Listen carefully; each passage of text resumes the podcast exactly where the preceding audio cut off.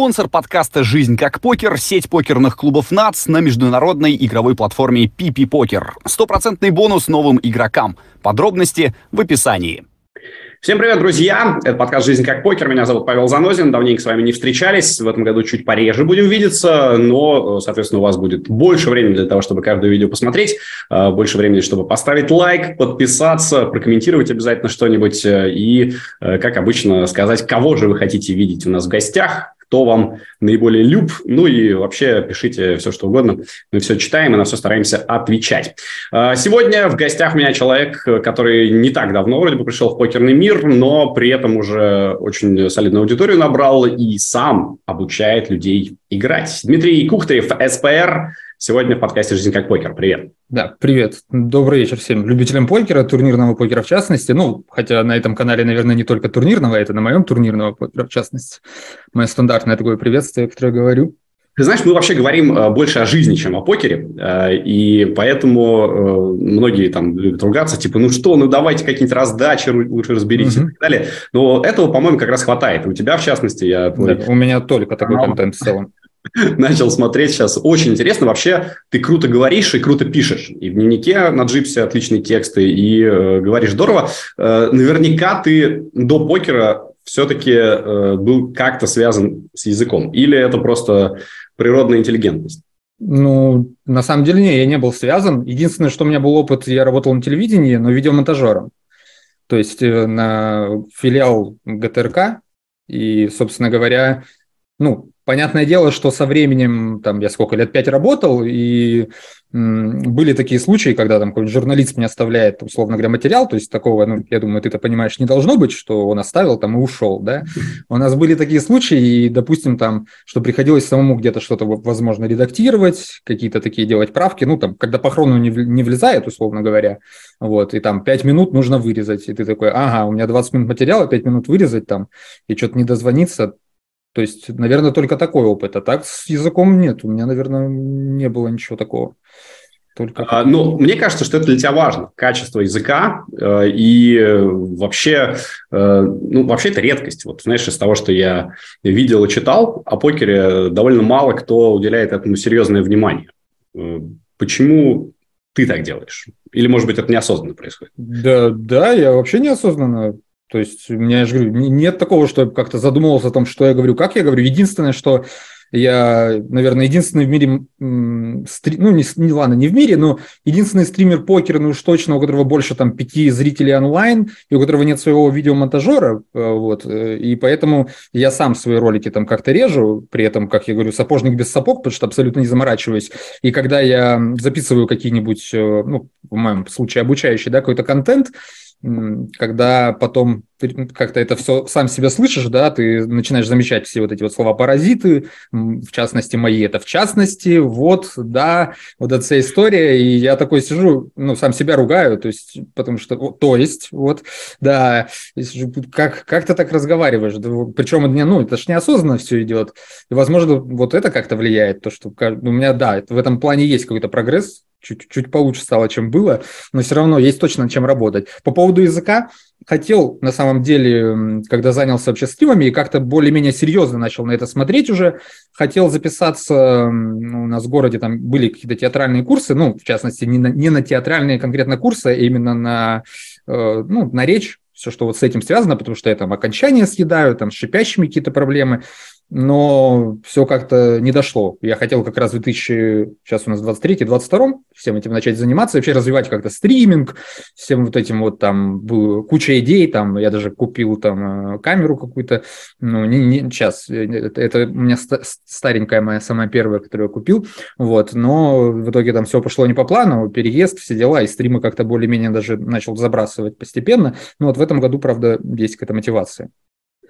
Очень интересно поговорить про региональное ТВ, потому что я тоже там работал, mm-hmm. правда, совсем давно уже. Я ушел в 2007 году с Нижегородской на телекомпании «Волга». Вот, ну, а что такое ГТРК? Я представляю, это же вообще наверняка постоянный epic fail, когда ты сидишь, особенно видеомонтажер, я прям представляю, и ржешь над всем, что там говорят. Есть же куча нарезок в YouTube, как там ведущие не могут с десятого раза записать подводку, масса там новостей смешных. Расскажи какие-нибудь забавные истории об этом. Ну, справедливости ради, именно по филиалам э, ГТРКшным наше Ставропольское было на достаточно высоком уровне, даже ТЭФИ там выигрывали в каком-то там, не помню, в 17-м, кажется, году, ну, я так на скидку, я не помню, можно в целом прогуглить, и ну, то есть у нас было более-менее все профессионально. Но, само собой, да, это все-таки региональное телевидение, то есть от э, там, московских коллег, мягко говоря, отличались, э, потому что и они там приезжали, и там к ним приезжали, смотрели, что как происходит.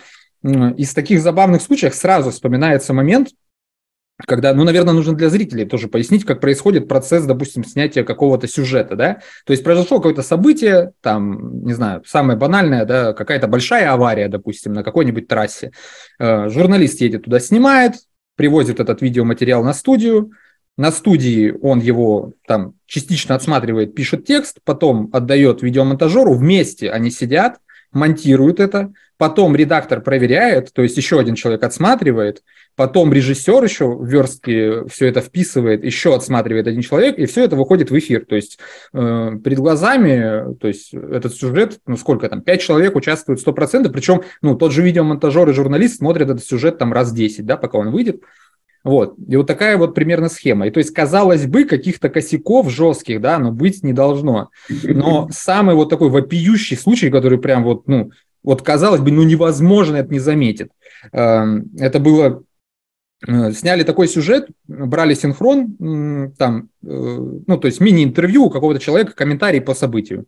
И смысл в том, что он стоял напротив стены, и кадр, вот просто человек стоит, и напротив стены три классические большие буквы, прям, ну, в его рост. То есть это не просто какая-то надпись, это вот просто в его рост. И ну, осмотрели все вот эти люди, и никто это не заметил. Я не понимаю, как это вообще возможно. Слушай, ну это же классика, потому что все концентрируются на вот этом человеке, который в кадре стоит, а что там вокруг него, я просто представляю. И вышло а, в эфир? Да, и вышло в эфир. Э, ну, и там, конечно, были всякие разбирательства потом, как это все. Причем почему-то, когда в эфир выходит, ты смотришь эфир, ты это сразу замечаешь. Вот я не знаю, как это происходит. Но это не я монтировал, кстати, справедливости ради, хотя у меня были тоже всякие факапы там, но таких жестких прям не было. Вот. Прекрасно. Ну, такое. А именно, что касается, кстати, вот именно вот какого-то профессионализма и так далее, у нас на самом деле, да, с этим все было более-менее. У нас даже там несколько, ну там один журналист ушел там потом на пятый канал, а одна журналистка ушла на первый именно в Москву. Ну, то есть и поэтому, ну, там все, все как-то было на таком более-менее приличном уровне. Просто я знаю, там у нас еще есть всякие каналы, там тоже всякие истории и так далее. Ну, то есть все-таки Ставроп... ну, не знаю, как сейчас, но тогда, да, ГТРК Ставрополье при Канавине было прям неплохим. А у тебя была какая-то мечта развиваться тоже, может быть, поехать в Москву, там работать? Или ты э, все-таки думал, что это временно? Ну вот э, смысл-то в том, что я пришел вообще работать, я без образования. У меня, ну, в смысле, у меня образование программист-информатик, э, если вот так, ну, программист-информатик, программист-экономист, что я сказал, тавтологию. Вот. И я, когда учился, я уже в процессе обучения понял, что, ну, как-то, ну, как-то не мое это, сидеть там у компьютера очень долго эти базы данных делать, скучно, как бы, да, мне легко это дается, там, аналитическая какая-то работа, но я понимал, что не мое. И подвернулась вот эта вот работа попробовать. То есть тогда э, у нас просто даже в городе, город там сколько, Ставрополь, там 1700 человек сейчас, наверное, ну, не такой большой, в общем, и образования как такового, какого-то вот видеомонтаж, режиссура э, новостная, ну, такого нет даже. И поэтому какие-то там есть около похожие специальности, но вот прям такого, что новостник какой-то нет. И тогда решили они поэкспериментировать и набрать группу, грубо говоря, людей, там каких-то студентов, чтобы они походили, поучились, посмотрели. Ну и я вот там э, был, собственно, в их числе, и вот походил, меня по итогу взяли. И мне тогда понравилось. Да, конечно, я загорелся, это вообще те, телевидение, ну то есть там да, дядька, да, да. которого я вижу. Хотя, он, знаешь, вот, это 17, э, какой год был? Э, то есть раньше 17 получается? Это был 13 год. 13 Но все равно уже не так, наверное, телевидение воспринималось сакрально, потому что началось там развитие соцсетей и так так далее. Да, но да. Тем не... в регионах, я думаю, да, в регионах еще это было. Да, понятно, что я это так не прям супер воспринимал. Ну, хотя первое время было все равно какое-то восприятие, при том, что я даже начал там смотреть сразу, ну, изначально, когда пришел, начал смотреть эти выпуски какие-то там, вот. Ну, допустим, моя бабушка, она там супер в восторге была, то есть она такая, ну, я еще как-то на день рождения попросил э, ведущую записать ей отдельно поздравления, ну, там, в студии, в смысле, вот, со светом, со всем, и там, ну, и подмонтировал, как будто это в новостях было, и бабушке принес на флешке на телевизор, ставил, она вообще, ну, то есть это прям супер восторг был, вот, мне кажется, там лучший подарок, там, что не подари, э, там, материально вообще не так решает, как вот такой. Ну, вот, да, и... Так, а о чем бы, стоп, я сбился с мысли. О том, что была ли мечта развиваться в а, этом? Да, да, да, конечно. Вот. И, собственно говоря, загорелся. Первые два года я впитывал, ходил, там, обучался, всякие сайты смотрел по видеомонтажу, по режиссуре даже, потому что меня там и режиссером со временем, ну, ну где-то я уже был там на каких-то там, на России 24, на, на основном канале не был, ну, уже, да, предлагали стать режиссером. И прям вот, ну, да, все круто было, но, конечно, нужно понимать, что зарплаты, да, то есть э, на региональном телевидении ты, ты не зарабатываешь деньги, ты зарабатываешь себе имя, благодаря которому ты уже на каких-то подработках, то есть если ты там журналист, то ты там, как правило, какой-нибудь там ведущий, да, можешь быть, там корпоративов, еще что-то такое практикуется, или если ты там видеомонтажер, то, соответственно, там вот э, у тебя какие-то работы вне и за которые платят там, ну, то есть э, я мог за одну какую-нибудь шабашку, которую я делал два дня, два вечера, получить там зарплату месячную свою. Поэтому... Как, Сколько как... была месячная зарплата, чтобы мы понимали, ну, чего там? Когда я начинал, была первая 1017 рублей. Когда потом уже там мне, ну, я там типа рос как-то, и у меня там около 30 было. Угу. Слушай, ну это, кстати, не так уж плохо для регионального ТВ. Да. Я, я уходил э, вот в седьмом году, э, я типа был звездой Нижегородского телевидения, угу. ведущим, э, и у меня 17 тоже была зарплата, и это было прям вау. Ну, понятно, что у тебя чуть позже по... Ну да, там, там по времени, я думаю, ну, плюс-минус там ну, то на то тридцатка для... Даже для, сейчас, я думаю, кстати, многие по-прежнему получают так же в регионах и считают, что это не так уж и мало. Ну, да, но амбиции все-таки, тем более молодой, там, мне хотелось там свою какую-то квартиру, я еще ипотеку там взял уже потом, и 30 как бы ну так, не особо Нет, Конечно, я, я согласен абсолютно. Я говорю, что в принципе это ну было да, да, конечно. плохо, наверное, по меркам Ставрополя. Да, поэтому ну вот, и со временем пришло вот такое четкое понимание, что если я хочу в дальнейшем э, развиваться в этой области, то мне нужно, во-первых, э, углубленно изучать именно графику, потому что обычный видеомонтаж, там, порезать, ставить, даже если у тебя есть чувство там какой-то вкуса, и ты понимаешь какие-то дефолтные, там, не знаю, правила, там, третей, вот эту всю историю, это, в принципе, сейчас просто вот как раз-таки очень бурно начал развиваться, да, там много YouTube каналов появляется, соответственно, востребованность это какая-то появилась, и поэтому много людей начали изучать это, и уже и программы еще уже на телефоне там можно было чуть ли не взять, ну, какие-то базовые вещи, там быстро все порезать, исправить. Цвет кор, тоже вот э, там изучай, не изучай, потом просто фильтры появились уже, ну, супер просто это все делается. Да, и появилось понимание, что нужно именно вот как-то в графику уходить именно. И я пытался начинать, мне в целом как-то более-менее начинало получаться, но за неимением практики это все уходило. Это вот как с английским языком. То есть я начинаю учить, не пользуюсь этим, и то есть все забывается. Ну, вот. И ну и тоже понимание пришло, что нужно, как бы, скорее всего, для развития ехать куда-то либо в Москву, ну, либо хотя бы в Питер, но лучше, конечно, в Москву. Ну, вот, чего на тот момент не сильно хотелось как-то, то есть я вообще, ну, ну, в этом плане был не какой-то амбициозный, мне так нравился вообще мой город, я такой готов был попутешествовать, а именно жить мне прям очень нравилось, комфортный. Ну, вот, какие-то большие мегаполисы с супер таким ритмом жизни мне казалось не для меня, вот. Хотя со временем понял, что, возможно, я и ошибался на тот момент. Ну, может быть, какие-то, не знаю, там внутренние страхи там и так далее, что уехать, там непонятно, что делать, все новое, да, там нету знакомых, ну или мало знакомых каких-то и так далее. Ну вот как-то так, да. Но, собственно говоря, в процессе как раз-таки из-за материальных каких-то потребностей и нужд, я постоянно был в поиске каких-то подработок и всего прочего. А, по профессии-то у меня подработки были, но они, опять же таки, на той подработке, что они не постоянные, и, соответственно, в один момент э, вот как-то узнал про покер, и уже такой, ну, и там все, в омут с головой, как говорится.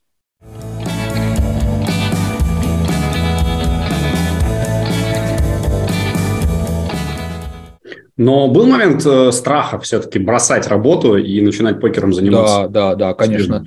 Э, страх был лютейший, потому что, во-первых, у меня была ипотека, и, ну, чтобы понятно было, да, вот тоже про цифры тогда, я зарабатывал, как я сказал, где-то там около 30 тысяч рублей в среднем там и на работе. Плюс у меня были какие-то подработки, на которых, да, я мог очень неплохо там где-то получить, то есть я мог там сделать подработку там за один вечер там 20 тысяч рублей получить там, ну, но они были как бы непостоянные, соответственно. То есть, наверное, ну вот я сейчас просто я объясню по поводу страха именно на примере цифр. У меня, грубо говоря, вот за год, я не помню, какой это был год, получается, если я в 17-м начал покером заниматься, наверное, это вот за 17 год и было, я посчитал, что я в среднем зарабатывал в месяц там чуть больше 50 тысяч рублей. Ну, ну, с подработками там вот со всей этой историей. Так, ну, около того что-то вышло. И Э, я занялся покером. В семнадцатом году я там ничего практически не заработал, я только там, ну, базовые какие-то вещи изучал. Там, конечно, речь была не про заработок, да, я четко осознавал о том, что э, заработком тут пока и не будет пахнуть. Хотя, ну, какие-то там выиграл, там, я не знаю, там 300-400 долларов за первые полгода. А вот э, в 2018 году уже, получается, я играл СНГ 9 Макс дисциплину, и мой средний э, доход за год составил полторы тысячи долларов. Доллар был по 60, то есть 90 тысяч рублей.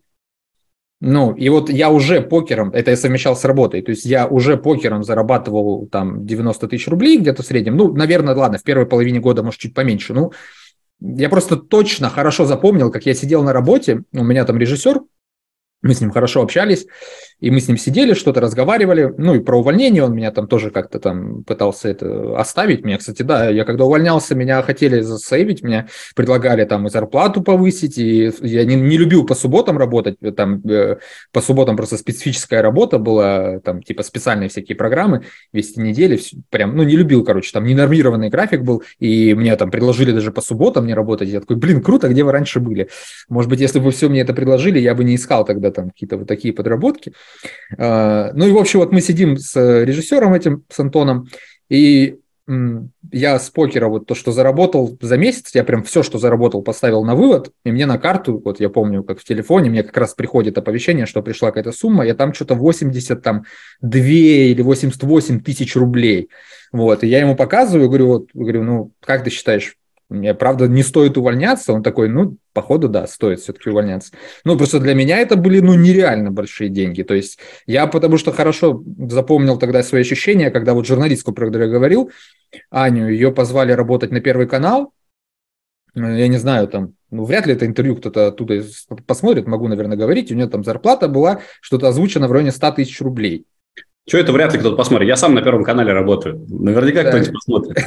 Не, ну, но это на тот момент, я не знаю сейчас, может, это там где работает и так далее. Ну, просто я когда услышал сумму 100 тысяч рублей, мне казалось, это небожитель. Ну, то есть 100 тысяч рублей зарабатывает какой-то небожитель, потому что можно жить там на 30 и 70 откладывать. То есть за год отложить... В Москве нельзя. Ну, нельзя ну это уже другой разговор. Знаешь, это как у ребенка, который думает, что если я буду зарабатывать 50 тысяч рублей, то у меня за год будет 600 тысяч. Как бы. У меня были такие примеры, тоже представления, что вот 70 можно откладывать. Ну да, и вот, а тут мне, мне приходит почти такая сумма. Ну, то есть, и, да, конечно, это был и, ну, взрыв какой-то вот вообще, э, какой-то вообще, ну, я думал, не знаю, может, это временно. Ну вот и страх был настолько уходить, что я работал, вот получал уже такие суммы, там 700 долларов, 800 долларов, там 1200 долларов. И вот в один месяц, я помню, какой-то хороший был-то, вот где я получил почти полторы тысячи, и я такой, ну, думаю, ну все, вроде бы уже точно надо уже вот, ну, потому что там тяжело очень совмещать, на самом деле, было. Я понимал, что просто если я уйду с работы, я же смогу еще больше времени покеру посвящать, и обучаться смогу, и играть больше смогу, и поэтому доход еще теоретически возрастет. Спойлер, кстати, не возрос не сильно, я там начал много на тот момент времени уделять как-то почему-то, как-то так совпало. Вот. Но в итоге, да, я не пожалел, что ушел, но страх был очень большой, конечно. Уйти в неизвестность, Тут, когда у тебя ипотека, ну, я, естественно, какое-то образование там экономическое у меня все-таки было, поэтому я понимаю, что такое подушка безопасности, да, и что у меня деньги были отдельно отложены там на жизнь, на ипотеку, там, ну, все в этом плане я, конечно, все предусмотрел. Ну, у тебя действительно график так выглядит э, довольно поступательно, и практически не было, э, насколько я понимаю, за эти пять лет моментов, когда бы ты был близок к провалу и к тому, чтобы проиграть банкролл.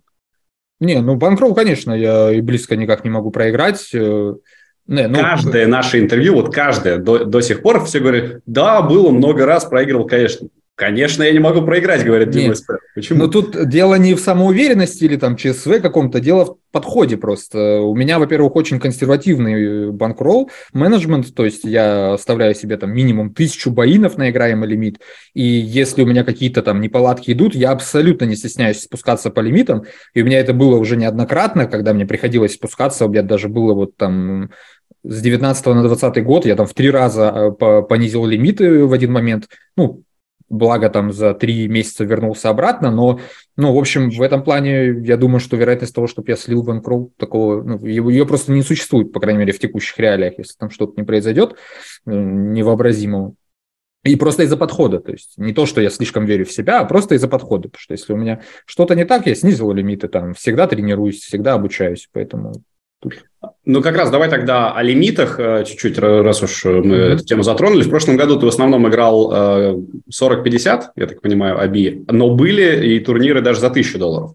Э, это, ну, у тебя такой скачок произошел или это просто разовые какие-то акции?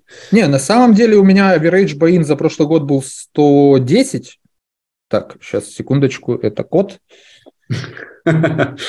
Вот. Давай, кота оставляй. Кот у нас будет, я думаю. Это Мейсон. Но это не мой кот, это Нет. я нянька котов на 10 дней. Мне дали, там уехали знакомые друзья и этот, на отдых, и, соответственно, оставить некому было. А я ну, люблю котов, и мне оставляют постоянно.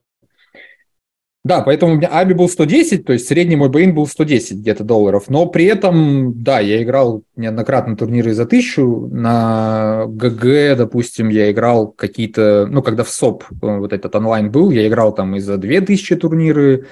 Э, ну, в основном, да, дороже, чем 2000 я не играл. Там вот, я помню, один какой-то играл за 2500, э, а так в основном, да, там вот за полторы в какие-то фазы были, играл, конечно, за тысячу играл всякие. Но да, я так э, себе редко позволяю именно 1000 плюс. Вот.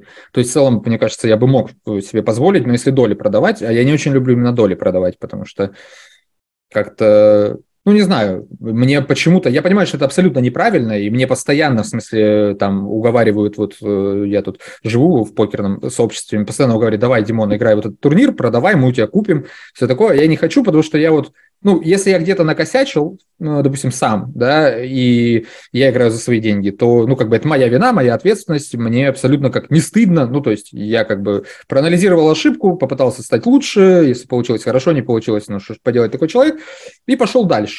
А когда вот, за, если ты продаешь доли, я вот, у меня был такой момент, что я продал там э, в какой-то турнир, там допустил какую-то грубейшую ошибку сам, мне так стыдно стало, то есть, э, ну, я не знаю, это чувство, а мне говорили, что да забей, конечно, это же, ну, человеческий фактор, все нормально, но я не могу, мне просто как-то вот стыдно, поэтому я вот вообще не любитель именно доли продавать. Но тогда играл, конечно, турниры там. Ну, за тысячу я на самом деле так мало за жизнь турниров сыграл. Это не такое, что... Ну, не то, что это супер какой-то большой боин. Ну, в онлайне, по крайней мере, сейчас. А, но при этом ты хотел бы играть такие турниры постоянно? Или для тебя это психологически было бы непросто? Ну вот смысл как раз-таки в том, что я, как покерист, я бы себя охарактеризовал как работяга. То есть я звезд с неба ну, не хватал вообще. У меня best cash на текущий момент составляет 30 тысяч долларов всего. Это мало с учетом, ну как мало. Грубо говоря, если Э, сравнивать себя с какими-то ребятами, которые играют примерно вот э, там на моем уровне, вот э, в плане там по боину, там мы вместе обучаемся, у них у всех там best cash там 100 плюс. Вот. Я при этом вот в этом плане вообще мне не особо хорошо складывалось, хотя было там, ну, неоднократно, вот буквально там в прошлом месяце я сидел там в турнире, где за первое 150 тысяч давали, я там на десятом месте вылетел, там, там в другом сидел, там давали 60, я там на шестом месте вылетел. Ну, такое, то есть, ну, не, это в смысле не то, что я как-то жалуюсь, просто рассказываю о том, что именно зарабатывал я так по чуть-чуть, э, каких-то вот этих палок больших вверх у меня не было на шерскопе, вот, поэтому у меня, конечно, есть какие-то из-за этого психологические зажимы, которые, ну вот, стрик какой-то начинается, там проигрываю, там 30 тысяч, допустим, вот за месяц я проиграл в декабре, и сразу такой, ну так, так, наверное, наверное, нет, ладно, все, вот пока что там э, субботний тысячник на там ГГ том же я уберу, не буду играть там, ну вот. Хотя так, ну, не должно быть. То есть, потому что ты смотришь, э, там, если у тебя крепкий банкролл, если у тебя там хорошие там винрейты, ты как бы понимаешь, что ты этот турнир бьешь, все такое, ты должен дальше играть и играть. Ну, не сложилось там на отрезке, ничего страшного. Но вот да, у меня из-за того, что вот такой опыт какой-то присутствует, мне из-за этого где-то, да, бывает в целом тяжеловато.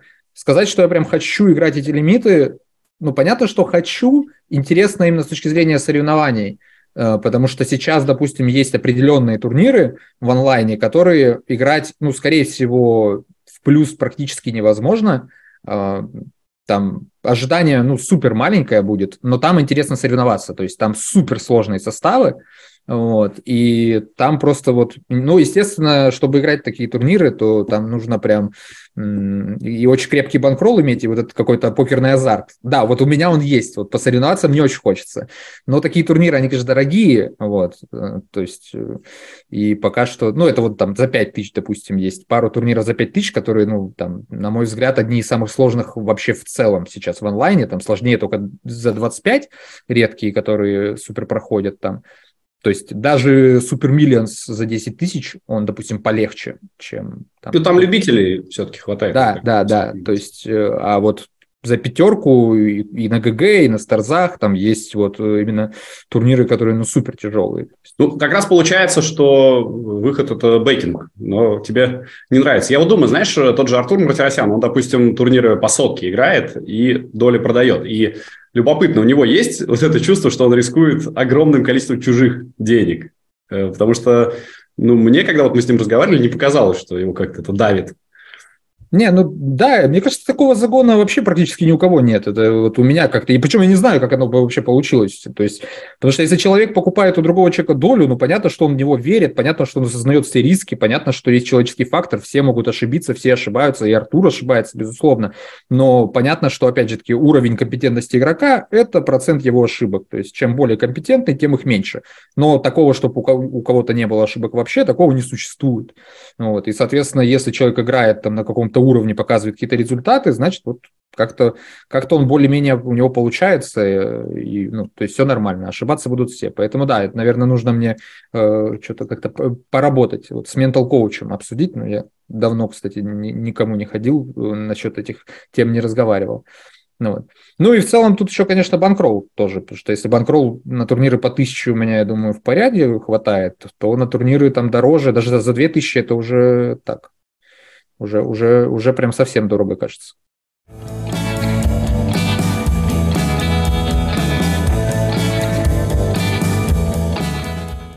А, если про Мартиросяна продолжить, у него, конечно, невероятные результаты просто. Я вот так смотрю, знаешь, все время бац, бац, бац.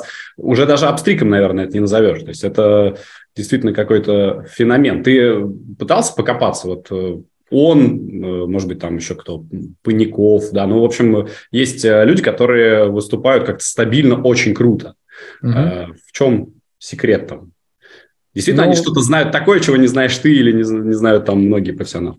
Ну, если что-то они знают, чего не знаю я, то как бы я за ними там не смотрел, я это и не пойму, скорее всего, потому что мне компетентности не хватит, да, это такой вот момент, это когда ты стримишь свою игру, и ее смотрят там N количество человек, да, всегда находится N количество человек, которые уверены, что ты прям ужасно сыграл там вот эту вот раздачу, хотя, возможно, ты ее сыграл идеально, но просто у них недостаточно компетентности понять это. Также и вот тут, да, допустим, тот же Паников или Панаков, это Паников, по идее. Алекс Паняков. Паников, да, все, все верно, да, вот он, я честно скажу, его базу там пытался как-то найти, разбирать, потому что в один момент это был какой, 20-й, кажется, это был год, или 21-й, или 20-й, он отыграл э, достаточно дорогие лимиты с космическим винрейтом, вот, и очень хотелось понять, ну, как это вообще, потому что, э, ну, там там что-то, ну, там реально было... На тот момент мне казалось, ну, это взрыв мозга для меня был в плане того, что м- я там какие-то свои лимиты играл с таким винрейтом, а он там в 4 раза дороже. И показывал там такой вот результат. И я, конечно, тогда, да, я когда это э, вот, ну, пытался как-то что-то найти, поизучать, смотрел, но опять же таки, вот я что-то там нашел, что-то поизучал, но так особо для себя какой-то пользы не извлек, Кроме того, что да, он очень сильный, там, крепкий регуляр, но вот тогда да, у меня как раз была загвоздка. Это, это вот так ему просто сложилось, либо это мне не хватает компетентности тогда понять.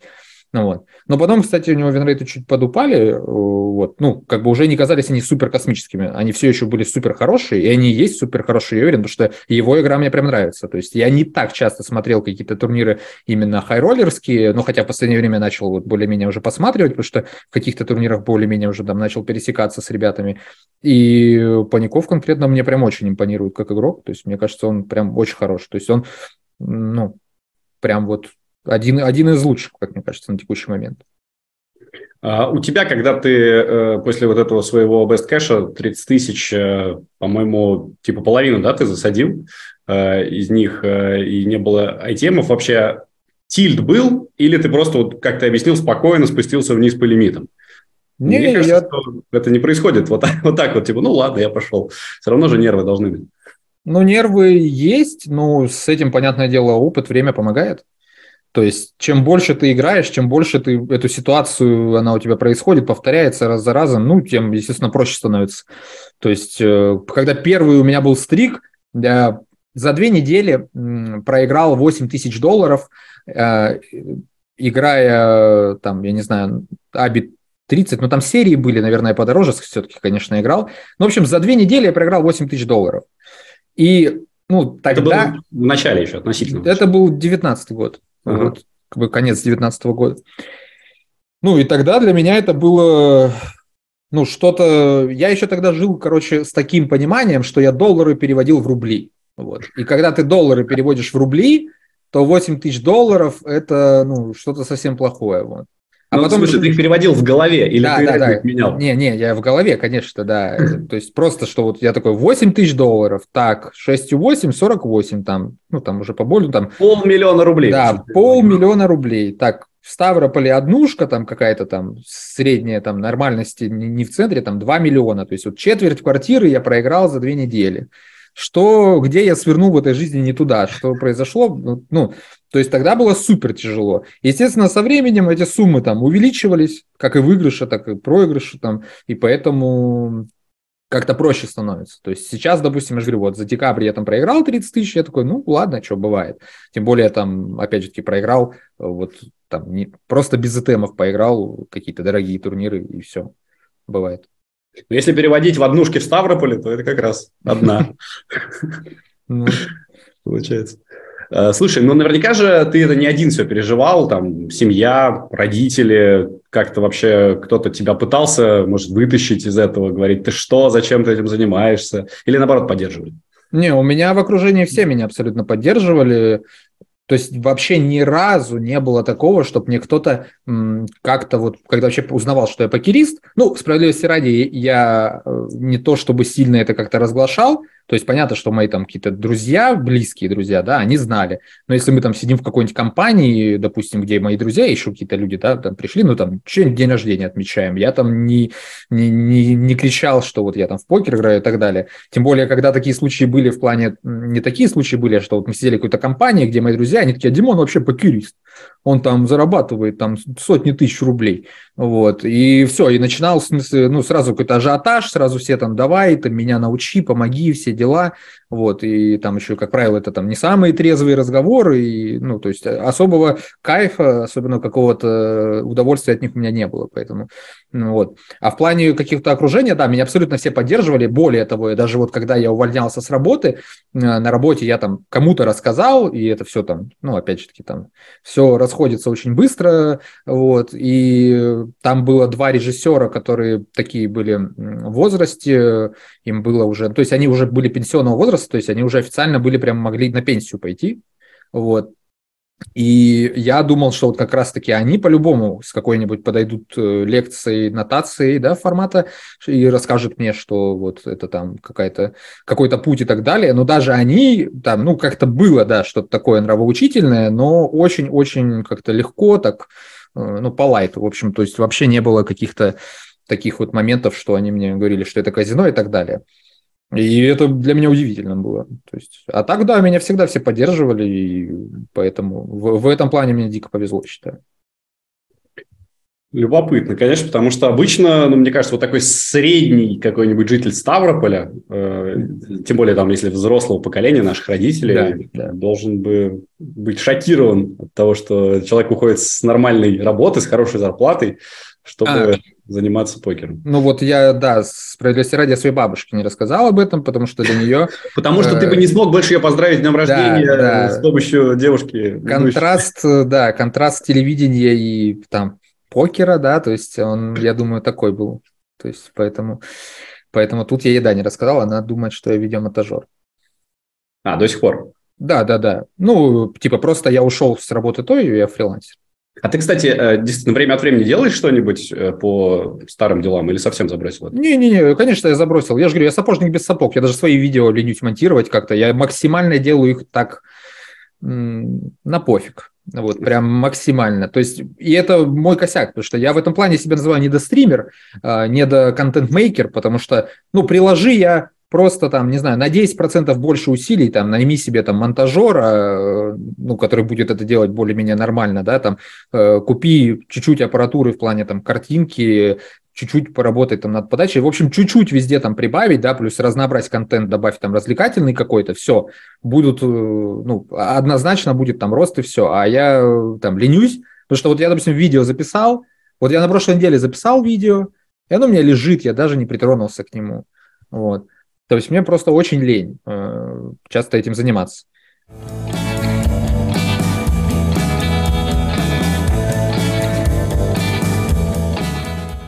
Еще такой момент, ты же довольно быстро начал заниматься обучением других. Э, психологически тоже это наверняка было непросто, когда ты сам еще не так давно в этом, но уже кого-то учишь. Ну, то есть должен быть какой-то синдром самозванца, мне кажется. Э, потому что, типа, кто я такой, чтобы учить людей тому, что сам не очень хорошо знаю. Ну, справедливости ради, с этим мне немножко помогли как раз стримы избавиться, потому что на стримах ты как раз-таки начинаешь осознавать, э, там, допустим, когда в чате люди что-то пишут по раздачам, да, что вот, ну, человек тут, ну, в корне не прав, вот, и с этим, э, в этом плане чуть попроще было, но справедливости ради, перед тем, как начать тренировать, начал тренировать кого-то я, это было первый мой опыт был, это были СНГ, значит, это был 2019, нет, это был конец 2018 года, то есть я уже полтора года занимался покером, но при этом э, самых первых людей, которых я тренировал, я делал это бесплатно, именно в плане, чтобы набить как-то руку, чтобы понять, вообще могу я что-то вот э, как-то донести, принести человеку, хотя при этом это точно э, ну, я точно мог это делать, потому что я сам там постоянно обучался у кого-то, у разных людей, я брал тренировки. Ну, вообще этот концепт того, что мне не нужно самому что-то изучать, я могу заплатить деньги человеку, который уже умеет, и он мне все это уже, всю информацию, да, там, э, структурированно расскажет, то есть э, сам на изучение ее, даже если я найду ее в открытом каком-то доступе, я потрачу там 5 часов, он мне ее за час расскажет. Вот, и при этом еще не будет никаких там помех, ну, то есть не будет никаких э, там лжей, не знаю, дезинформации вот, в целом. Вот, поэтому я постоянно сам с кем-то занимался, и, соответственно, преподавать сам достаточно быстро мог. Но я при этом этим не увлекался, справедливости ради. То есть я это делал скорее для опыта, для интереса, то есть вот э, и то э, быстро достаточно перешел именно на тренировки именно только внутри фонда. То есть я не использую свои стримы и ну, вообще любую медийку как-то для того, чтобы заработать на том, чтобы кого-то обучать заработать. Э, ну, вообще, вот в этом плане, короче, никогда не, не использую, потому что тренирую только внутри фонда. А у твоих учеников есть успехи какие-то? Вот ты наверняка следишь. Это вообще забавная история. Ну, забавная на тем, что первые люди, которые, ну, не СНГ уже, да, СНГ дисциплина такая, э, то есть я там практически не тренировал, именно в МТТ. То есть э, первые, получается, МТТ тренировки я начал проводить в 2020 году, вот, ну, именно на постоянной основе, за которой мне уже платили деньги. И вот эти ученики, мои одни из первых, они меня обогнали, кто-то почти там сразу по бысткэшу обогнал, там, кто-то там Э, просто там по общему какому-то профиту. Ну и сейчас многие из них играют э, там дороже меня в несколько раз, и они, э, ну то есть там вот, допустим, там Артем э, Гами, ну опять, вот, кстати, спойлер только, ну не спойлер, вернее такой дисклеймер, как, если я говорю, что это мой ученик, я не имею в виду, что все его какие-то знания и все его какие-то навыки, это вот я ему дал. Я ему помог в моменте, в каком-то вот периоде времени. У него были другие тренера, и вообще э, процесс обучения... Тренеры, спасибо. У него были другие тренеры, и э, у него, э, ну, то есть вообще, да, результаты ученика, как правило, на, по моему мнению, на 80% зависит от ученика. Ну, если мы, конечно, не говорим про какую-то откровенную инфо-цыганщину, что он придет, да, кому-нибудь, а ему скажет, что вот, ну, не знаю, там, иди к шаману сходи, тогда выигрывать начнешь. Слушай, вот. ну, получается, на самом деле, что ты крутой тренер, раз твои ученики быстро прогрессируют, и многие даже тебя опережают. В общем, ну... это лучший показатель того, что ты правильно все делаешь в этом смысле. Может, просто с учениками повезло. Я не так много тренировал, то есть я потренировал один год тогда, и тренировал я, как правило, я не любил такой формат, что ты потренировал человека там две тренировки и все, то есть я там, у меня курсы там 4 месяца были, ну, то есть там по две тренировки в месяц, и вот там 4 месяца, 5 месяцев, поэтому я не, я не так много людей тренировал, но мне просто, на самом деле, откровенно, да, мне везло с учениками. А фонд, э, правильно я понимаю, что ты ушел ведь из него уже? А, тут такая история, я был в фанфарме, да. Это сейчас самый такой большой, ну, вот Федя Лором, собственно Федя Трунцев, да. Да. Я был там вот почти сразу, когда я начал играть МТТ, я пришел туда и был там, и там тренировал, собственно говоря, и там вот прогрессировал, рос, э, и там был. Но в какой-то момент я ушел играть от себя и остался в фонде как тренер только. То есть, э, опять же таки, чтобы играть именно за, за свои полностью, ну и профит никому не отдавать. Вот. А, а потом со временем, вот в прошлом году появился Fiat Lab, и я туда перешел, собственно говоря. Ну и тоже, я там сейчас вообще даже не как тренер, не как этот, я как почетный гость там просто состою. Это как? Ну, в общем, э, суть какова? Суть в том, что я могу э, информация внутри фонда должна оставаться внутри фонда. То есть, да, какие-то там нововведения покерные кто-то узнал, чтобы они не расползлись быстренько. Ну вот. Э, понятно, что они расползаются так или иначе, но чтобы это быстренько не было, информацию стараются как-то сохранить. Поэтому если кто-то захочет взять тренировку там, у Фиата, это ну, там, э, которое лицо глава фонда, да, он не даст никому вне фонда тренировку. То есть, э, а если человек в фонде состоит, неважно с какой ролью, он может договориться уже с ним. Ну, то есть он может мне там дать тренировку или не дать, это уже как я с ним поговорю. Ну, то есть, mm-hmm. то есть у меня, грубо говоря, есть возможность э, обучаться внутри фонда, и сам я могу кого-то обучать э, внутри фонда, если там кто-то у меня просит. Периодически такое бывает. Но при этом ты играешь все равно от себя. Да, да, да. В этом смысле вы никак не взаимодействуете. Да, да, да. А, то есть ты такой одиночка, да? Бэкинг не любишь, фонды не любишь. Ну, Как-то вроде бы в современном покерном мире мало кто так делает. Но тут да не то, что одиночка, просто в этом не так много смысла, когда у тебя уже э, есть какая-то базовая игра, есть крепкий банкролл. То есть, опять же таки, многие, вот я знаю там ребят, э, с которыми я сейчас общаюсь, которые играют, допустим, достаточно э, дорого, допустим, там, они периодически играют там за 10 тысяч турниры на ГГ. Вот. Э, и у них просто нет банкрола, чтобы играть этот турнир, допустим. Но не только этот, вообще вот такие лимиты, у них просто нет банкрола. И поэтому они в том числе вот из-за этого в фонде находятся. То есть обучение как бы это круто, но когда человек доходит до такого уровня, что он играет там практически самые дорогие турниры в онлайне, его как-то вот прям забустить, жестко как-то обучать чему-то вот там, чтобы вот прям космос какой-то, это ну, невозможно. То есть обучение это уже как, не знаю, когда ты там пошел в зал, чтобы набрать какую-то форму, набрал эту форму и дальше там снизил количество тренировок, интенсивность, да, ты просто ее поддерживаешь. Чтобы поддерживать, тебе не нужно там э, до отказа, да, постоянно тренироваться. Вот это примерно как, как, ну, как я, по крайней мере, сейчас вижу, вот обучение на вот таких высоких лимитах у, у ребят.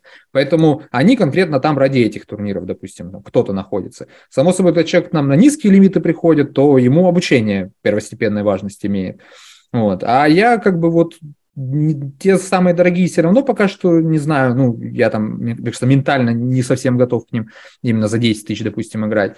А Поэтому мне это не сильно так манит. Вот. А чтобы играть турниры там за 100, за 200, за 500, у меня своих денег точно хватает. Э, обучаться, я же говорю, мне не нужно регулярно как-то обучаться, мне достаточно периодически, чтобы кто-то взглянул со стороны, что взгляд со стороны всегда важен, там посмотрел кто-то мою базу, посмотрел, мне что-то рассказал, я такой, а, спасибо, все, и мне этого хватает.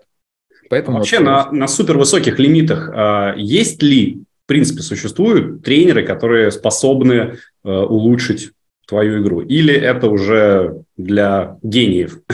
Ну вот э, это дискуссия, ну, то есть очень такой вопрос острый, мы просто в последнее время много об этом беседовали с ребятами, потому что там такие узкие поля, что там э, скорее изучение своих оппонентов не просто как, э, как, как делается, да, допустим, изучение оппонентов в турнирах по 100.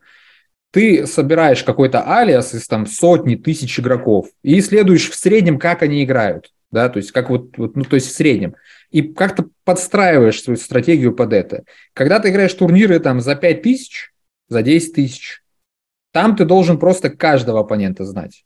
То у тебя должно быть куча там нотсов, у тебя должно быть куча вообще пониманий, как этот человек, потому что там, там есть супер там, там, не знаю, особенные какие-то ребята, то есть на которых посмотришь, как они играют вроде бы там со стороны, ну, то есть там, не знаю, Евро, э, Европин, есть такой игрок, вот он, э, ну, high, high stakes там плеер, все дела, и если посмотреть на его игру, там он достаточно спокойный, казалось бы, регуляр. Но когда, если посмотреть финальные столы с открытыми картами, как он там зажигает порой, то есть и учитывая его вот, вот этот имидж спокойного игрока, то есть он, а он там может просто без руки проблефовать там в три улицы, и против него там выкидывают все на свете, потому что все-таки так, но он же супер спокойный. Репутация. Да, да, вот. И вот такие моменты просто нужно знать.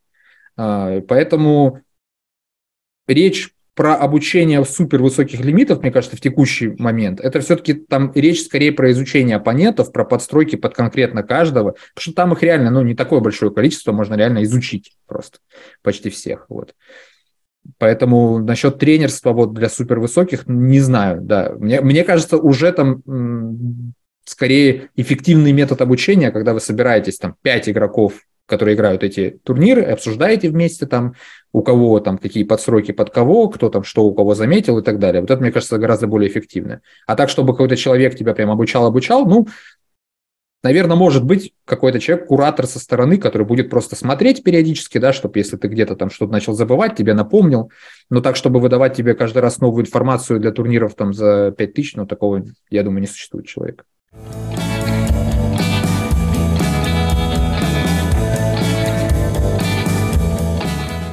Есть ли у тебя сейчас какой-то эталонный игрок, э, может быть, на твоих лимитах, может быть, на более высоких, э, который играет идеально?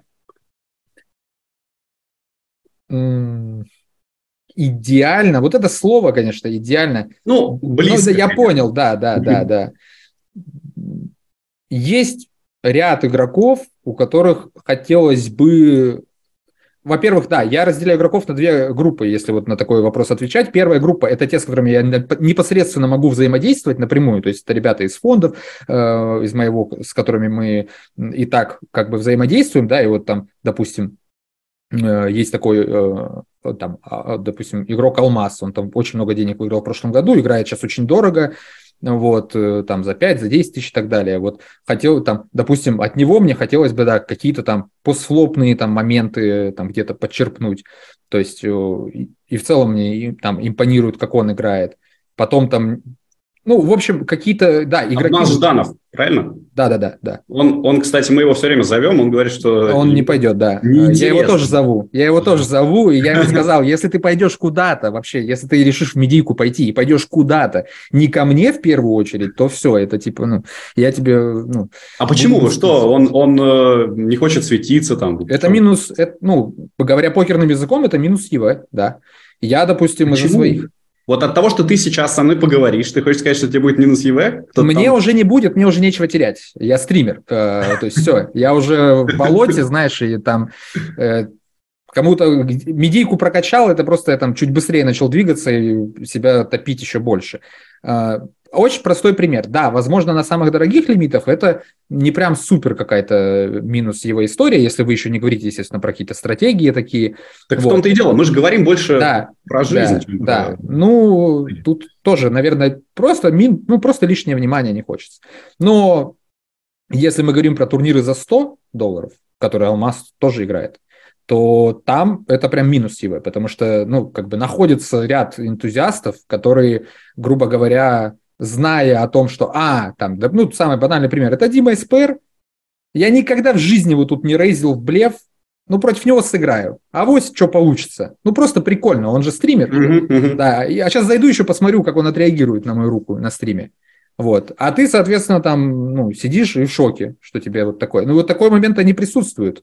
Вот. И такая более неожиданная из этого игра. Начинают специально против тебя играть, э, и из-за этого становится сложнее. Мне кажется, наоборот, это легче. Ну, потому что люди играют, значит, не оптимально, если ну, они пытаются играть специально против тебя. Тут две стороны медали. Да, как бы и с одной стороны, да, это где-то хорошо, с другой стороны, где-то плохо. Потому что все-таки сидит игрок, я понимаю примерно его имидж, я понимаю, что от него ожидать. И если он там очень спокойный и меня порезил где-то, да, я могу выкинуть очень много рук, которые не должен выкидывать в стандартной ситуации, но просто из-за его имиджа спокойного игрока я выкидываю. Вот. А он действительно мне берет и в открытую показывает э, там вообще 7-2-О там на доске туз король дама. Вот. То есть такое было. И, в смысле, это не то, что история придуманная какая-то. Вот. Мне даже в личку присылали периодически люди раздачи, говорят, вот, Дим, смотри, я против тебя сыграл, честно скажу, я так сыграл чисто против тебя. То есть вот как оценишь, у меня какие-то мысли. То есть неоднократно такой бы. Меня не то, что даже говорю, поэтому мне уже нечего терять. То есть я уже все в этом болоте. А людям, которые как-то вот в медийном пространстве не представлены, им есть что терять. Поэтому я думаю, что да, они кто-то кто не хочет. Ну, кто, кто-то не сильно там запаривается там на этот счет, да, а кто-то не хочет лишнего внимания просто любого. И вот сейчас... Понятно. В, общем, в общем, Алмаза пока не ждем. Хорошо. Да, Хотя да. тот же Мартиросян, допустим, он что-то пришел ну, и испугался. Ну, Мартиросян э, тоже, он-то в любом случае уже такой медийный, да, персонаж. Ну, то есть он, он популярный, он известный, там, его игру и так изучают, ну и плюс он играет совсем дорого, то есть, ну вот. Э, хорошо, значит, э, Алмаз из тех, кого ты знаешь. А ну, не, говорить... Да, ну я сейчас давай, чтобы тоже, там, во-первых, Алмаз э, с подслопными, так быстро, тезисно, вот, э, Артем Гами для его, этот, его мышления, как он э, пытается людям 200 IQ постоянно задавать, хотелось бы тоже научиться так мыслить, вот. Э. Блин, а хотя нет, ладно, я сейчас, если начну перечислять вот так вот, то на меня, кого я забуду, обидеться. А, да, это очень много. Короче, всем, всем Салмаслаба, вот это наша там конфа, вот, просто, да, передаю привет, хотелось бы у всех что-то подчерпнуть. Вот. А из, из не э, наших ребят, ну, однозначно, первый, кто приходит на ум, это Hello Тоти. Mm-hmm. Это прям, вот с ним бы хотелось... Э, то есть, если бы мне сказали, вот возьми, у тебя есть возможность взять какую-нибудь тренировку, то есть по-любому взял бы у него. Э, единственный момент, то, что, конечно, опять же таки, он играет очень дорого, и, наверное, с ним прикольно было бы как раз-таки обсудить э, конкретные там подстройки под оппонентов каких-то в дорогих очень турниров. Вот. То есть э, с этой точки зрения. Паников вообще интересно послушать как он э, мыслит э, именно, ну, вот если тет-а-тет, да, понятно, что у него можно найти какие-то там, э, его где-то какие-то высказывания и так далее про покерные раздачи, но это все, я считаю, чуть не то, потому что когда ты в публичном поле что-то вот про информацию какую-то покерную рассказываешь, там ты все равно можешь там где-то что-то не все рассказывать и не все свои мысли. Вот, поэтому Паников по-любому. Кто еще?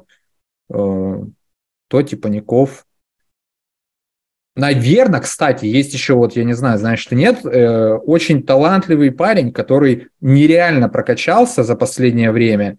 То есть э, в 2019 или 2020 году он был обычным регуляром, самым максимально средним, вот как я говорю, максимально средний обычный регуляр, э, там лимитов Аби там 50-100, вот что-то в этом духе. А сейчас он играет, опять же таки, вот тут тоже очень дорого, Серволамин у него никнейм.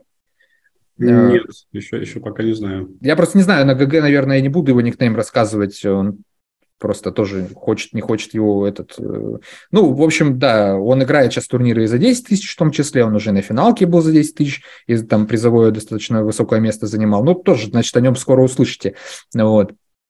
Э, хотелось бы тоже с ним в плане того, что мне интересно, из-за того, что с ним, допустим, я никогда не контактировал никак, да, просто послушать, опять же, как человек мыслит, э, как он рассуждает, то есть это очень интересно, на самом деле, вот в, в покерном плане.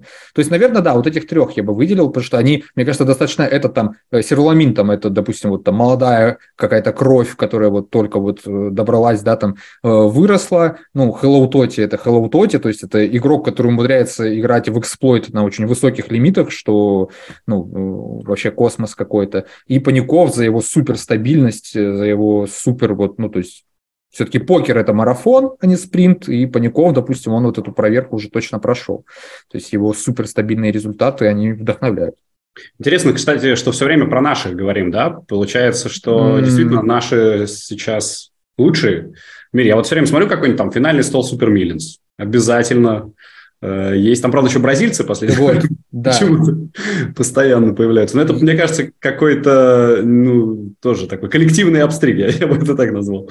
Ну, на самом деле, сейчас в последнее время очень сильно прокачались несколько бразильских э, ребят, э, которые именно очень дорого играют, и они, ну, то есть способны конкурировать, да, со всеми, то есть вот их, их точно можно выделить. Да, наши и бразильцы, я думаю, они вот э, первое и второе место вот пытаются делить. Все-таки наши, я думаю, чуть впереди пока что, и наших просто побольше выдают. Да, больше, больше. Очень много да. разных, и все такие успешные. Угу.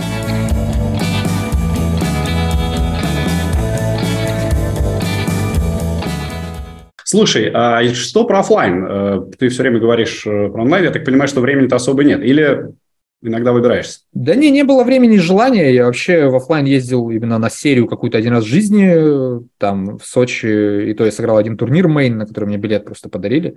Вот. Э, ну, там 8-8 покер это фестиваль был, и у меня был тогда статус то есть это не за стримерство, что удивительно было.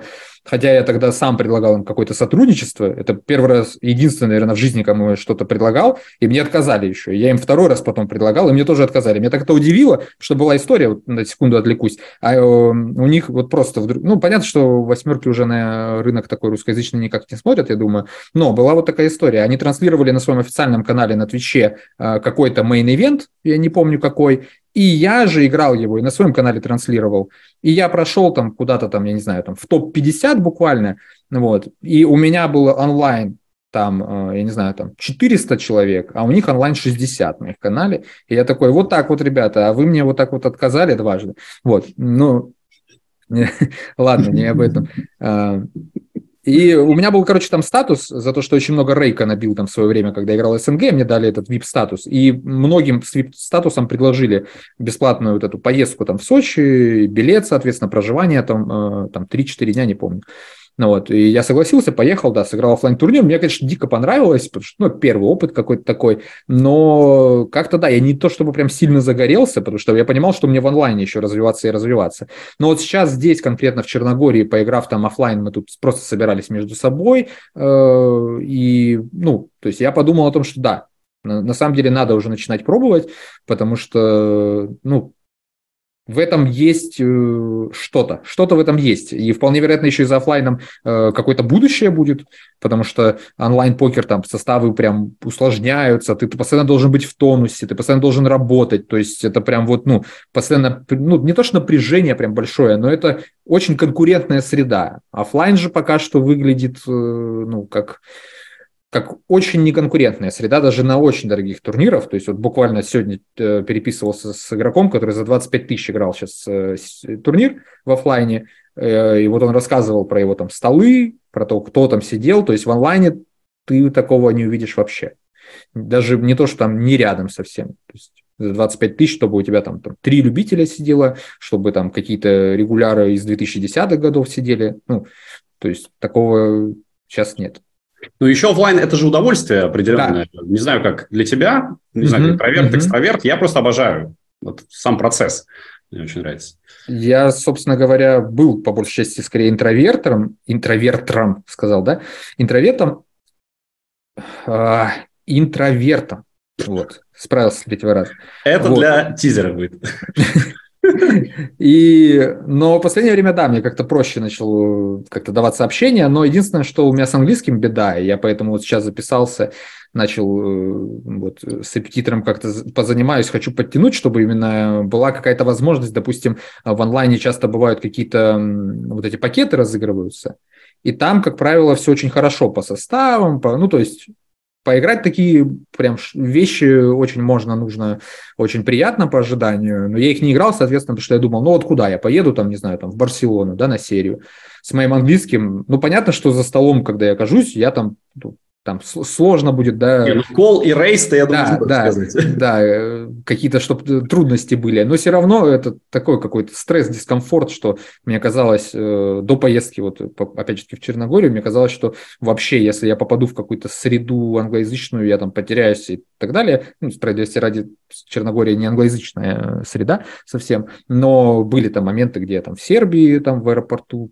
как-то приходилось там как-то как общаться на своем ломаном английском, и, ну, в целом не вызвало меня какого-то дискомфорта, поэтому решил я, да, сейчас вот как раз начать изучать язык, и, ну, только именно с репетитором, потому что самостоятельно я уже пробовал несколько раз, нет, это не мой вариант точно, вот, и как раз, да, рассматривать какие-то офлайн серии вот, начать, начать хотя бы вот с того, чтобы в онлайне выигрывать какие-то пакеты, да, и уже пробовать свои силы.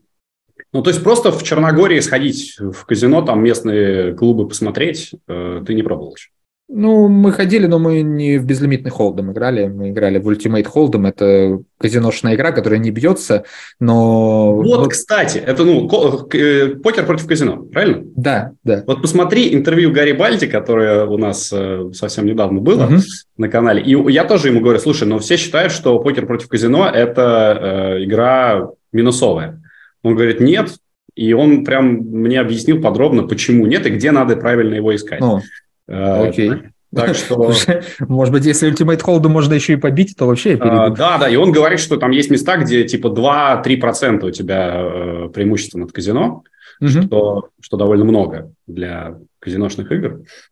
Но там из того, что мы посчитали сами там и где-то нагуглили, да, та игра, ну, я же говорю, как написал, что она не бьется, но она очень интересная в, в покерном плане, то есть там покерные как бы относительно правила, ну, искаженные, понятно, да, и ты играешь против там дилера со стопроцентным диапазоном, но, в общем, она просто очень интересная для покеристов, и мы прям в нее все, мы пришли играть кэш попробовать, я же кэш вообще не играл, и мы пришли поиграть кэш в офлайне, но мы хотели 1-2 поиграть э, евро, э, small big blind, но там была игра только 2.5, и мы подумали, что, ну, наверное, дорого в плане того, что, ну, если ты никогда не играл, э, кэш и так далее, ну, мы как-то так начали сомневаться с другом, и такие, давай пока в Ultimate Hold'em посидим, подождем, там сейчас стол соберется какой-то, и все, и мы залипли, и потом мы э, еще ходили в этот Ultimate Hold'em, мы такие, все, зачем нам эта вся другая история, зачем нам этот кэш, зачем нам эти турниры, ну, хотя если серия турнирная будет, естественно, я пойду здесь поиграть, ну, вот, а тогда, пока что вот, если походы в казино были, то только такие.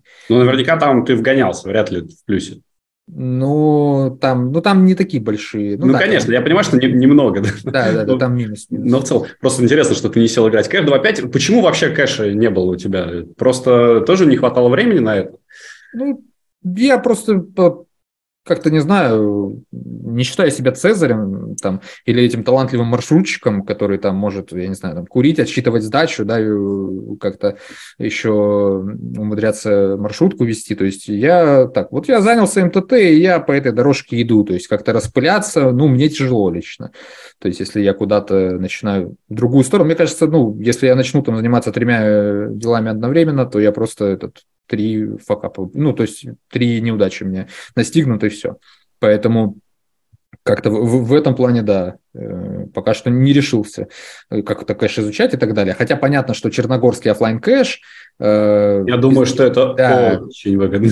Да, потому что мы там, опять же таки, мы потом уже обратили внимание на то, кто там сидит и как там, ну так, со стороны чуть посмотрели, да, там, если ты просто как, э, знаешь базовые правила и какие-то прифлоп у тебя вот какой-то базовый самый есть, вообще понимание базовое какое-то супер есть, то ты там уже, ну, в ноль точно будешь играть, а скорее всего еще и в плюсе, потому что там, там были такие итальянцы, которые были, такой импозантный был мужчина с виски, и, и он прям, допустим, там, ну, очень, очень э, размашисто играл по-всякому. И, то есть, ну, в пип 100% обычно. Да, да, да, да, да, да.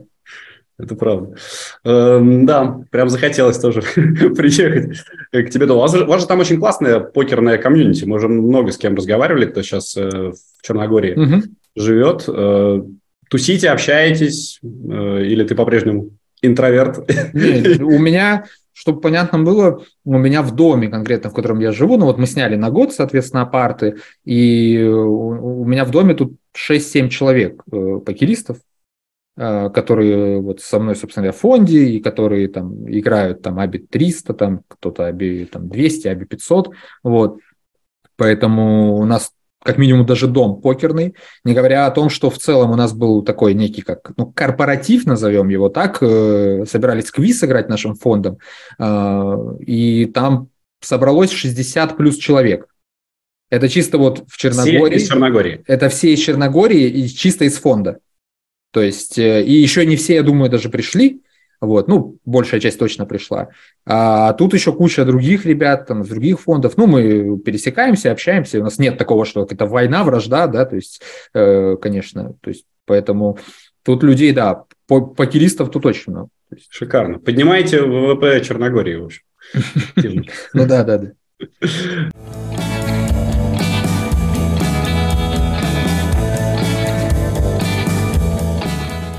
вопрос, который э, я сам, честно говоря, не хотел задавать, но очень э, просит наш редактор. Ты, как и все покерное сообщество, следишь за Романом Сысоевым.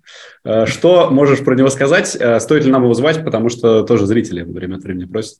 Ну, а он придет, он же... Ну, как нет, вы его позвать-то можете, но он же без вебки и без микро, то есть, мне кажется, вот какой-то монолог. У нас был Гарри Бальди, он был без камеры как раз, потому что он ага.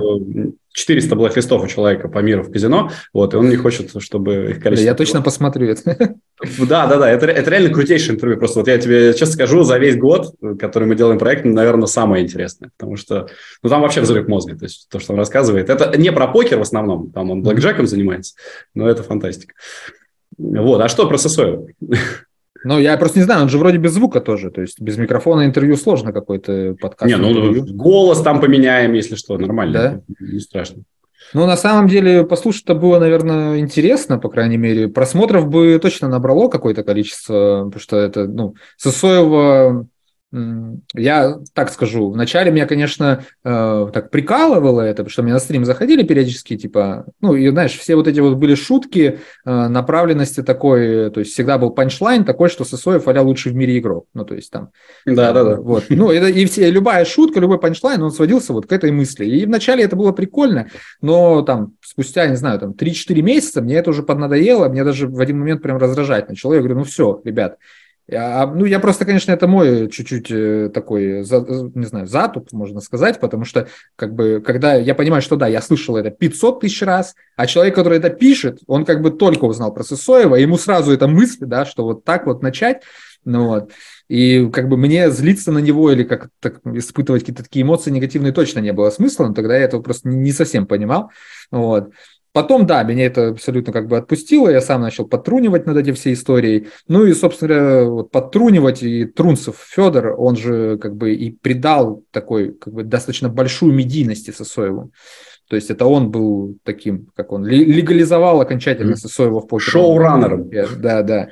И благодаря, да, с его вот таких подач Сосоев уже в такой, такой превратился прям покерный мем-мем. Мем, конечно. Что, да. что прям и послушать, э, да, было бы интересно. Я думаю, что очень многие, по крайней мере, пришли бы э, послушать, посмотреть, потому что, да, в целом. А так, да, что про него сказать?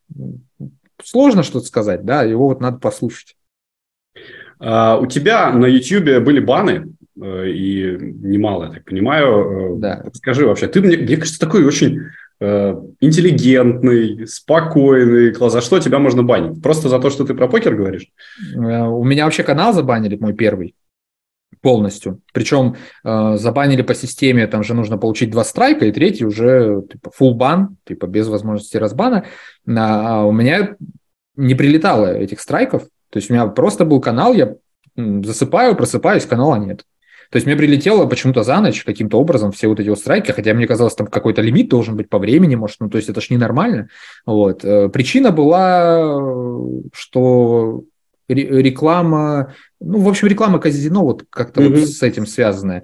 У меня никакой никогда рекламы не было, то есть ни, там, ни ссылки, ни, ну, в общем, ничего. У меня даже не было ссылок на покерные румы какие-то.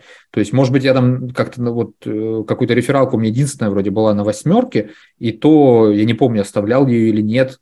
И это на покер. Ну, короче, вроде бы ничего не было. Потом создал новый канал, И вот как раз-таки, ну, прям жестко демотивировала эта ситуация меня, потому что у меня канал тогда, он стрельнул. У меня стрельнуло одно видео, на том канале. Причем я не понимаю, как эти алгоритмы работают. Э, я не то чтобы стремился как-то максимизировать количество просмотров, тем более у меня все-таки, я такой специфический в этом плане ютубер, там, то есть у меня аудитория, там, скажем так, целевая аудитория, это такие начинающие регуляры, регуляры э, или такие люди, которые, ну, чуть больше в теме. То есть у меня прям случайный человек, когда заходит на мой стрим, он просто из-за обилия жаргонизмов, он ну, не понимает, что я там говорю. И он редко остается из-за этого, да, если там зайдет он там, не знаю, Глебу Тремзину, то он там останется, да, на стриме, скорее всего, на моем стриме не останется. Вот, поэтому моя целевая аудитория достаточно такая узконаправленная, и как бы развивать канал не то чтобы тогда просто была большая мотивация, и не то чтобы это было легко, но у меня стрельнул один видос. Запись просто, как я играл финальный стол какого-то турнира там за 3 доллара, кажись. Э, там я, я даже не выиграл его, я там занял, там, я не помню, второе, третье место, выиграл там, там 1200 долларов. Ну, в общем, это же старая запись, то есть эта запись была, у меня год лежала там на канале или больше даже. И в один момент просто начала, она стрельнула.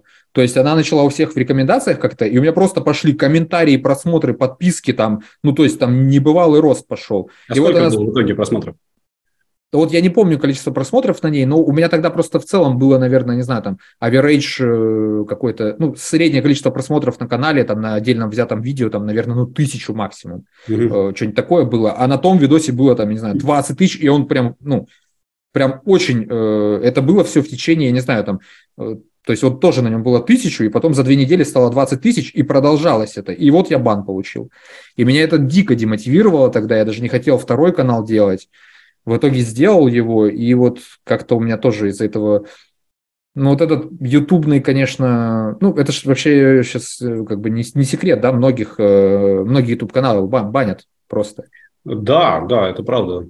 Э, с покером, кстати, связаны в основном, но... А, ну, ну, ну, да, я не договорил, естественно, имеется в виду именно покерные, то есть э, там э, я несколько каналов уже знаю, которые полностью забанили, которые, ну, точно не нарушали никаких таких этих, просто алгоритмы их как-то вот под казино равняют, и бан. Практически как законы Российской Федерации.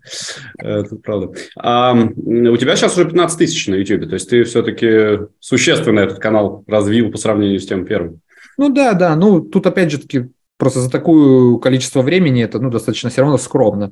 Ну, то есть, я если посмотреть... У нас, у нас пока пяти даже нет. Поэтому ну, с вашим подходом, я думаю, вы легко ну, как бы, э, сможете набрать там со временем э, больше. Тут, тут просто зависит же там, от интенсивности выкладывания этих роликов, да. От, э, ну, в общем, ряд факторов, которые, допустим, я, как мне кажется, относительно понимаю, но я просто их не соблюдаю. Мне то есть не стремлюсь за максимизированием количества там, подписчиков и так далее. Потому что у меня монетизации как таковой со стримов у меня, э, ну, то есть она не, не, не такая какая-то сверхбольшая, вот, поэтому мне это как не мотивирует в плане материально как-то, а в плане... Я это делаю, в общем, для себя. Вот. И когда у меня есть настроение, когда у меня есть желание, я это делаю. Поэтому у меня все вот как-то так тяп-ляп происходит.